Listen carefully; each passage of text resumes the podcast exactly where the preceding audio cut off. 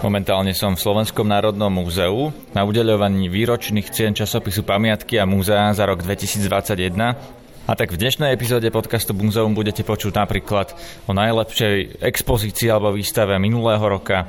Sú samozrejme kategórie aj za najlepšiu publikáciu, za najlepšie reštaurovanie, za najlepšie multimédia s tým spojené, za najlepšie podujatie.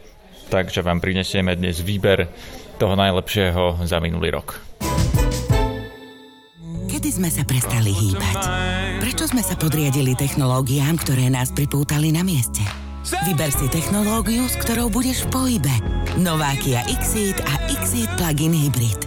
Kia. Movement that inspires.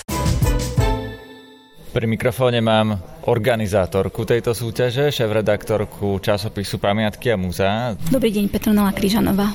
Kto vyhral čo, alebo teda začneme tými, ktorí tu osobne dnes nie sú. A teda napríklad za tú kategóriu objav, nález, akvizícia. To mi prosím vás vysvetlite, alebo našim poslucháčom, že čo to je a kto to vyhral za aký počin. V kategórii objav nález akvizícia náš časopis ocenil akvizíciu rodinných portrétov, ktoré sa dostali od priamého potomka rodiny Rajs, nikdejších majiteľov hradu, do Ľubovňanského múzea na hrad Ľubovňa. V koordinácii vlastne a v spolupráci dlhoročnej s potomkom, pánom Jurajom VI. Lublovárim, Ľubovňanské múzeum získalo 250 zbierkových predmetov a 14 portrétov pro príslušníkov rodiny Rajs. Tu sú na obrázku, ja sa na to pozerám práve a to e, v takom tom historickom settingu, v takom historickom nábytku, e, veľmi peknom. To sú tie portréty, ktoré sú na stene, áno? To nie je ten nábytok. Nie, nie, nie. Ide o portréty, ktoré sú dnes e, vystavené v expozícii Ľubovňanského múzea v Paláci Lubomírských, hore na hľade Ľubovňa a sú teda prístupné verejnosti v rámci prehliadky, môžu si ich pozrieť.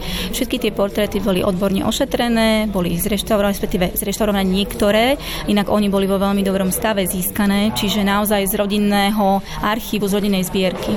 Najlepším podujatím muzeálnym e, minulého roka je Eugen Barkaň a prvé židovské múzeum na Slovensku. Skúste povedať k tomu niečo viac, aby bežný posluchač pochopil, že čo vlastne na tomto podujatí bolo také výnimočné, že bolo najlepším podujatím minulého roka?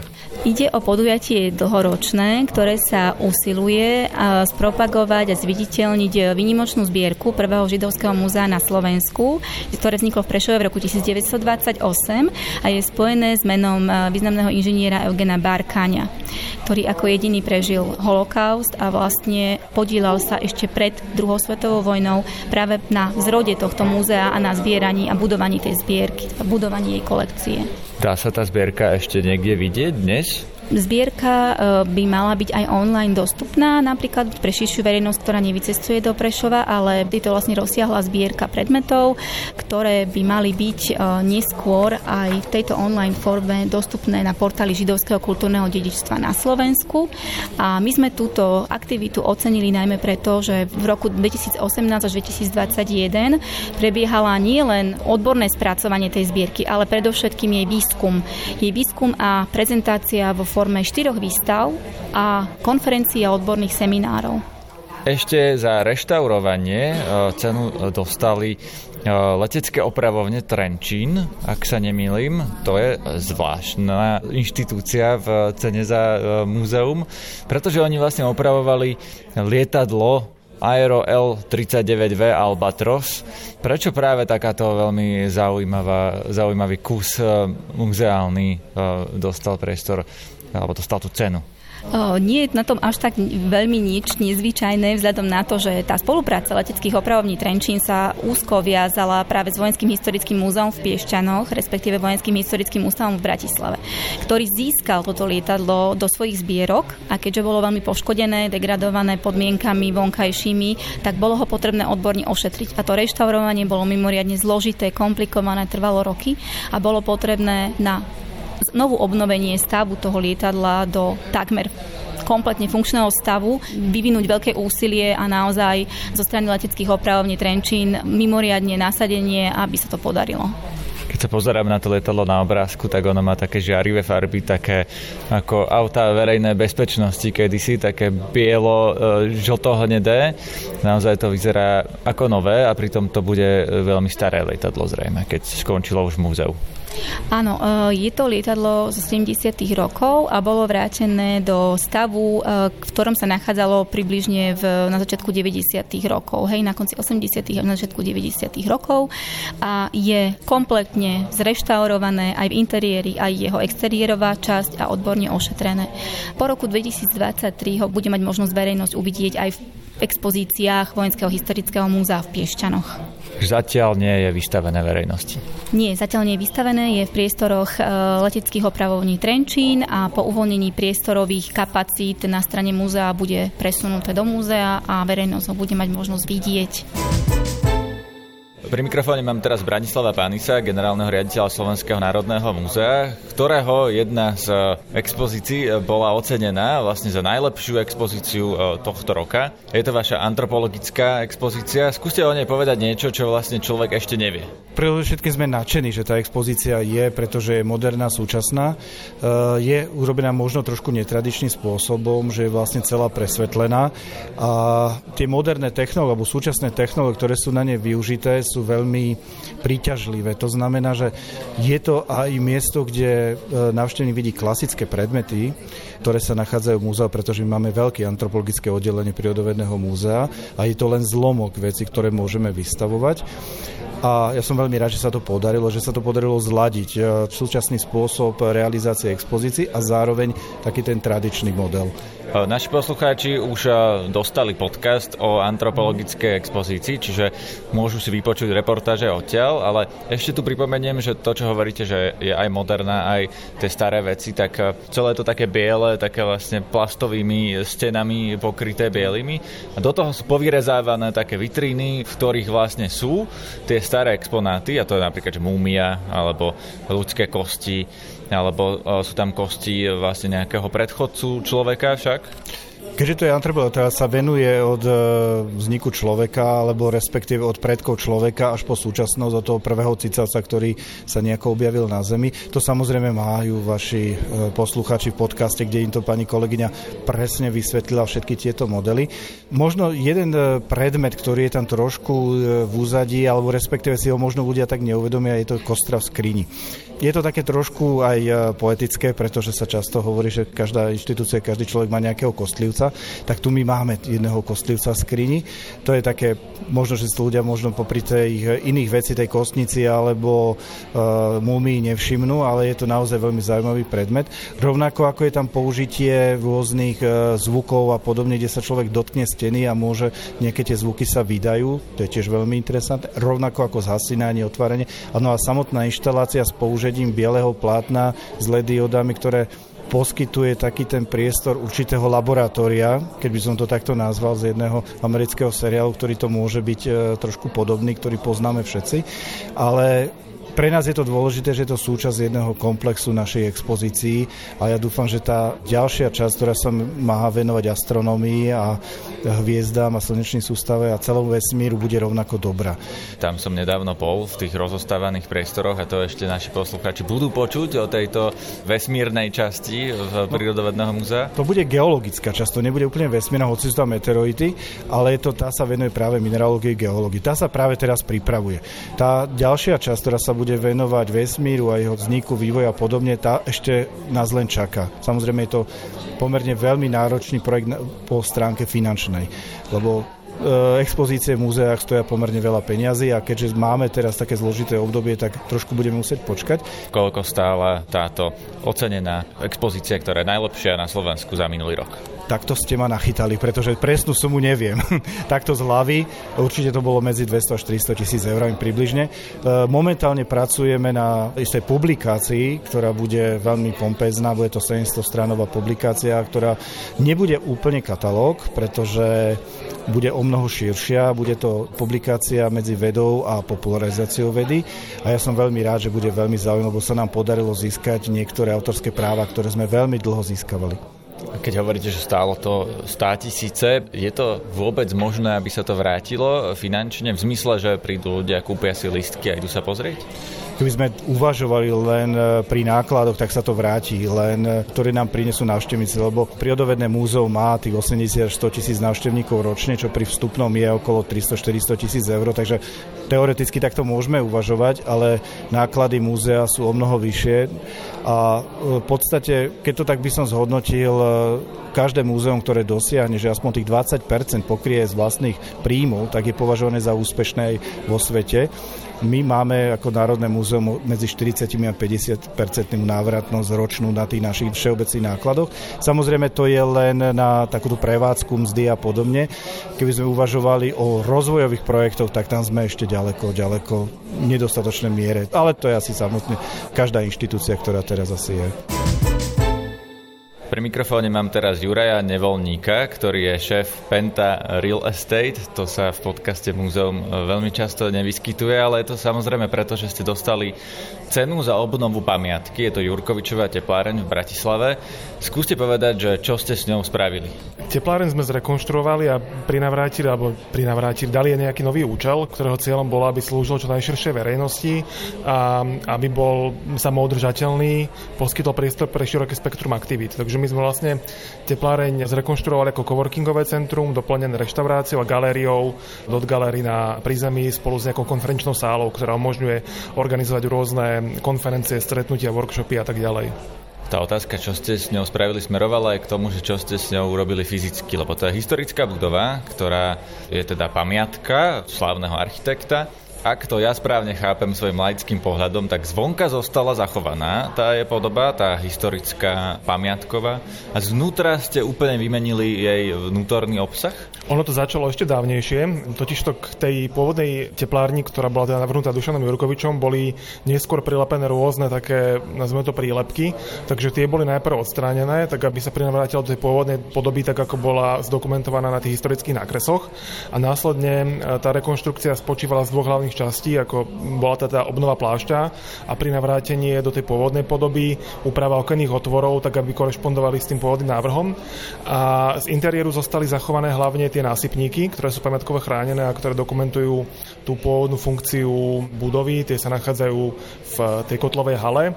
Čo sú to prosím vás násypníky? No, násypníkmi sa sypalo uhlie, ktoré vlastne poháňalo turbogenerátor, ktorý bol v teplárni umiestnený. Takže tie dokumentujú ten pôvodný účel budovy. Ako to vyzerá? Ako si to má predstaviť niekto, kto ich nevidí, ale iba počúva tento podcast? No sú to také veľké železobetonové lieviky, ktorými sa teda normálne sypalo ako veľký železobetónový lievik. Čo v nich je teraz? Čo sa dá spraviť s lievikou?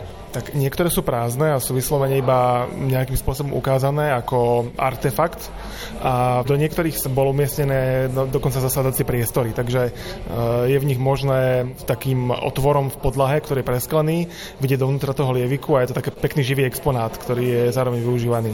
Vy ste povedali, že všelijaké prílepky sa e, z tej budovy odstránili. To bolo čo? To boli nejaké budovy, ktoré akože slúžili tým technickým účelom a boli postavené neskôr e, v povojnovom období. Takže tie nemali pamiatkovú hodnotu a tie nejakým spôsobom e, kazili ten pôvodný autorský zámer, takže tie boli zbúrané. Tepláreň človek nájde medzi tými novými veľkými stavbami v Bratislave. Tie, vy preto asi máte svoj názov, každý to nazýva inak. Ja to poznám pod názvom zapalovače, lebo tak vyzerajú. Sú tri vedľa seba, teraz vzniká štvrtý. Ako ich nazývate vy? Tak my to voláme veže. Iný názov ma nenapadá, takže voláme to veže. Lebo vyzerajú ako tri zapalovače, ne? Zapalovač sa hovorí skôr, že je vlastne centrála VUB banky. O tej autorie podľa mňa žartovali, že jej inšpiráciou bol zapalovač. My tým, že nemáme ten useknutý vrch, tak je to taký trošku iný tvar. No, ale tri veži sú iný projekt, čiže toto si človek e, predstaví ako vlastne tie tri... On sa to volá Skypark? Áno, Skypark. A teraz vzniká štvrtá. Presne tak a tá tepláreň je vlastne rovno uprostred medzi nimi a normálne sa tam dá dostať e, chôdzou po zemi, áno? Presne tak, tepláreň je prístupná, či už z Továrenskej ulice alebo z Čulanovej ulice, prípadne z Botovej, takže vlastne celý ten areál je voľne prístupný, otvorený pre všetkých bratislavčanov a, a je to podľa mňa taký pekný príklad živého landscapeu, kde naozaj veľká časť ľudí, ktorí nie sú obyvateľia alebo pracovníci v okolitých kanceláriách, ktorí tam jednoducho trávia čas. Čo sa v tej teplárni dá robiť? Už ste spomenuli, že tam nejaký coworking, že chodia tam ľudia do práce, sú tam nejaké kancelárie, je tam galéria a reštaurácia restaurácia. Tá galéria to je tá, ktorá teraz mala taký mini škandálik, že tam vlastne boli nejaké obrazy, ktoré neboli úplne, povedzme, slušné a tí umelci protestovali proti tomu, že ich mali niekam premiesniť. To správne to identifikujem. Áno, áno, je to tak. V rámci teplárne sa dá teda pracovať, ktokoľvek tam môže prísť a prenajať si nejaký stôl v rámci coworkingového centra Base. Zároveň tam môže ísť do reštaurácie, do kaviárne alebo do galérie, ktorá organizuje rôzne prednášky, stretnutia s umelcami a tak ďalej.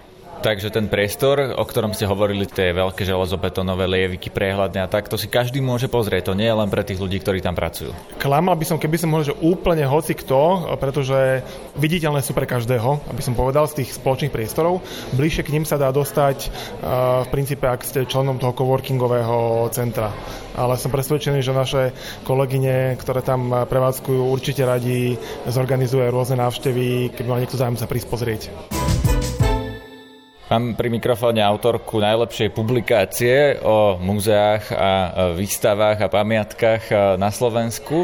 Že moje meno je Klára Prečenderová, som jednou z autoriek a spoluzostavovateľka knihy Šur škola umeleckých remesiel v Bratislave 1928 až 1939. No a keďže ide o pamiatku alebo knihu o pamiatke, tak eh, vy ste písali o tej budove alebo tej inštitúcii tej školy umeleckých remesiel a teda v tej knihe sa človek dočíta o architektúre alebo skôr o tých dielach tých umelcov, ktorí tam tvorili celé to 10 ročie. Kniha sa venuje škole ako inštitúcii, hoci budova bola tiež eh, dôležitá, keďže bez budovy nie je škola a už vôbec nie je škola umeleckých remesiel, ktorá potrebovala dielne, ktorá potrebovala učebne. Takže budova tam zohrala dôležitú úlohu, ale e, v knihe nás zaujímala najmä škola, e, jej oddelenia, e, zaujímali nás osobnosti, ktoré na tej škole pôsobili a zaujímalo nás nejaký vyučovací program a zaujímali nás aj kontexty, v ktorých oni alebo škola sa nejak pohybovali a to aj e, v rámci nášho lokálneho priestoru, ale aj v rámci medzinárodného priestoru.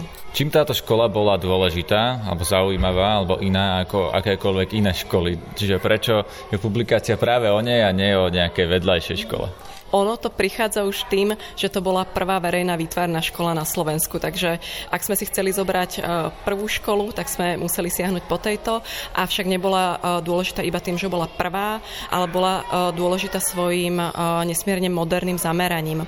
Ona vznikala v čase, kedy sa celá spoločnosť menila, kedy všetci hlásali nejaký nástup novej doby a tým, eh, že Slovensko nemalo tradíciu umeleckého školstva, tak v Bratislave sa mohlo začať stavať prakticky na zelenej lúke. Takže táto škola sa orientovala eh, na tie najmodernejšie trendy, tak zjednodušene sa dá povedať, že to bol ten slovenský Bauhaus, alebo Bauhaus po slovensky. To málo kto vie, eh, čo je. Čo bol ten Bauhaus? Išlo o to, že to boli uh, výtvarné školy. Nebol to iba Bauhaus. Po celej Európe vznikali takéto školy a škola umeleckých remesiel bola jednou z nich. Boli to školy výtvarné, prakticky orientované školy, ktorých základom bola práca v dielni, poznanie materiálu a boli to školy, z ktorých vychádzal nový odbor a to design. Čiže uh, tieto školy uh, vychovávali výtvarníkov prakticky zameraných pre priemysel. Takže išlo o školu nejakých umeleckých remesiel, skôr pre nejaké, povedzme, interiéry, dá sa tak povedať? Áno, v podstate dá sa tak povedať, nie len interiéry, veľmi dôležitým takým odborom, ktorý práve v tých 20. rokoch zažíval boom, e, bol obchod, reklama, e, čiže bolo tam napríklad oddelenie, aranžerské oddelenie, čiže aranžovanie výkladných skriň obchodov, čo na prvý pohľad ani nepôsobí že by na nejakej výtvarnej škole, na nejakej akadémii takéto niečo mohlo sa vyučovať. Ale toto bola práve veľmi prakticky orientovaná škola. Čiže pokiaľ obchodníci v tom čase potrebovali mať vkusné, moderne zariadené výklady, tak bolo na to oddelenie. Takisto tam bolo uh, napríklad fotografické oddelenie, tiež odbor, ktorý zažíval nejaký rozmach v tomto období. Čo je ale veľmi zaujímavé, bolo tam napríklad aj filmové oddelenie. Prvé filmové oddelenie v Československu a vlastne aj v Strednej Európe.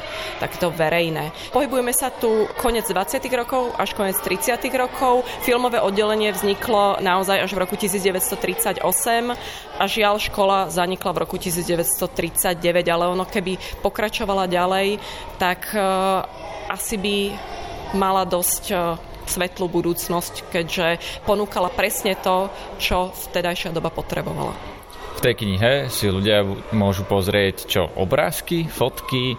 Prečo by si to človek mal otvoriť a pozrieť? Keď sme uh, knihu robili, tak sme sa presne nad týmto zamýšľali, že aká by mala byť, uh, či by mala byť viacej pre odborné publikum alebo pre bežného čitateľa a rozhodli sme sa, že by to mala byť kniha, ktorú by mal mať každý doma. Či už v nej iba listuje, pretože je vizuálne podľa mňa naozaj veľmi atraktívna, nie len grafickým dizajnom Mária Rojko, ale aj najmä tými dielami, ktoré tam prezentujeme, zvolili sme preto aj väčší formát, aby vlastne tie diela vynikli pekne v knihe. Ono, my sme ju aj tak rozdelili, že na začiatku máme vysvetlenie, čo to bolo za školu, potom jednotlivé oddelenia a potom je taká druhá časť knihy a tam máme kontexty a presahy a naozaj tá predstava bola taká, že kto chce, tak si knihu len prelistuje, pozrie si obrázky, koho zaujíma, povedzme nejaké oddelenie, nejaký ten odbor konkrétny, povedzme fotografia, grafický dizajn alebo čo, tak si prečíta o konkrétnom oddelení. A kto už chce ísť naozaj do hĺbky, tie kontexty ho zaujímajú, že aké postavenie mala škola v rámci medzinárodnej scény alebo aké iné aktivity mali ľudia na nej pôsobiaci, tak eh, ten si potom už prečíta tú druhú časť knihy, kde sú takéto presahy do iných aj disciplín. Tak volám sa Matúš Ďuraňa. Dostali ste cenu za najlepší, a teraz ma opravte, ak to nenaformujem správne, film, e, ktorý sa týka pamiatok na Slovensku. V prvom rade ide o dokumentárnu sériu, čiže ide o cyklus e, šiestich dokumentárnych filmov s názvom Budujeme Slovensko 2, ktorý e, mapuje, teda mapoval 6 technických alebo historických eh, alebo iných eh, skrátka pamiatok eh, budov po celom Slovensku. No a tá kategória, vlastne prečo ste dostali cenu za pamiatky a muzea, bola aká? Vzhľadom na to, že niektoré z tých pamiatok sú aj národné kultúrne pamiatky, prípadne pamiatky, ktoré nie sú nejakú historickú stopu, čo sa môže týkať napríklad aj eh, toho môjho dokumentárneho filmu o vyhľadkovej veži na Dukle a o údolí smrti. v podstate o všetkých pamätníkoch karpatsko-duklianskej operácie a všetkých vojnových eh, konfliktov v oblasti Dukly. Tak možno preto a zároveň eh, sa ten dokumentárny cyklus snaží vystúpiť len z e, jednoduchého popisu e, pamiatky, ale poukázať aj na e, kontext dobový a zároveň priblížiť tých samotných ľudí, ktorí tvorili budovali tie jednotlivé pamiatky, jednotlivé stavby, ktorí majú nejaké spojenie s tým priestorom. Čo zrazu si myslím, že robí tú dobrú vec, že ožívajú tie pamiatky a už to nie sú len stavby. Kde ten eh, dokument alebo eh, tú dokumentárnu sériu môže nájsť alebo vidieť eh, bežný divák? Myslím, že konkrétne druhá séria Budujeme Slovensko bola premiérovaná v televízii začiatkom tohto roku, od februára do marca a myslím si, že sú tieto časti prístupné v archívoch slovenskej televízie.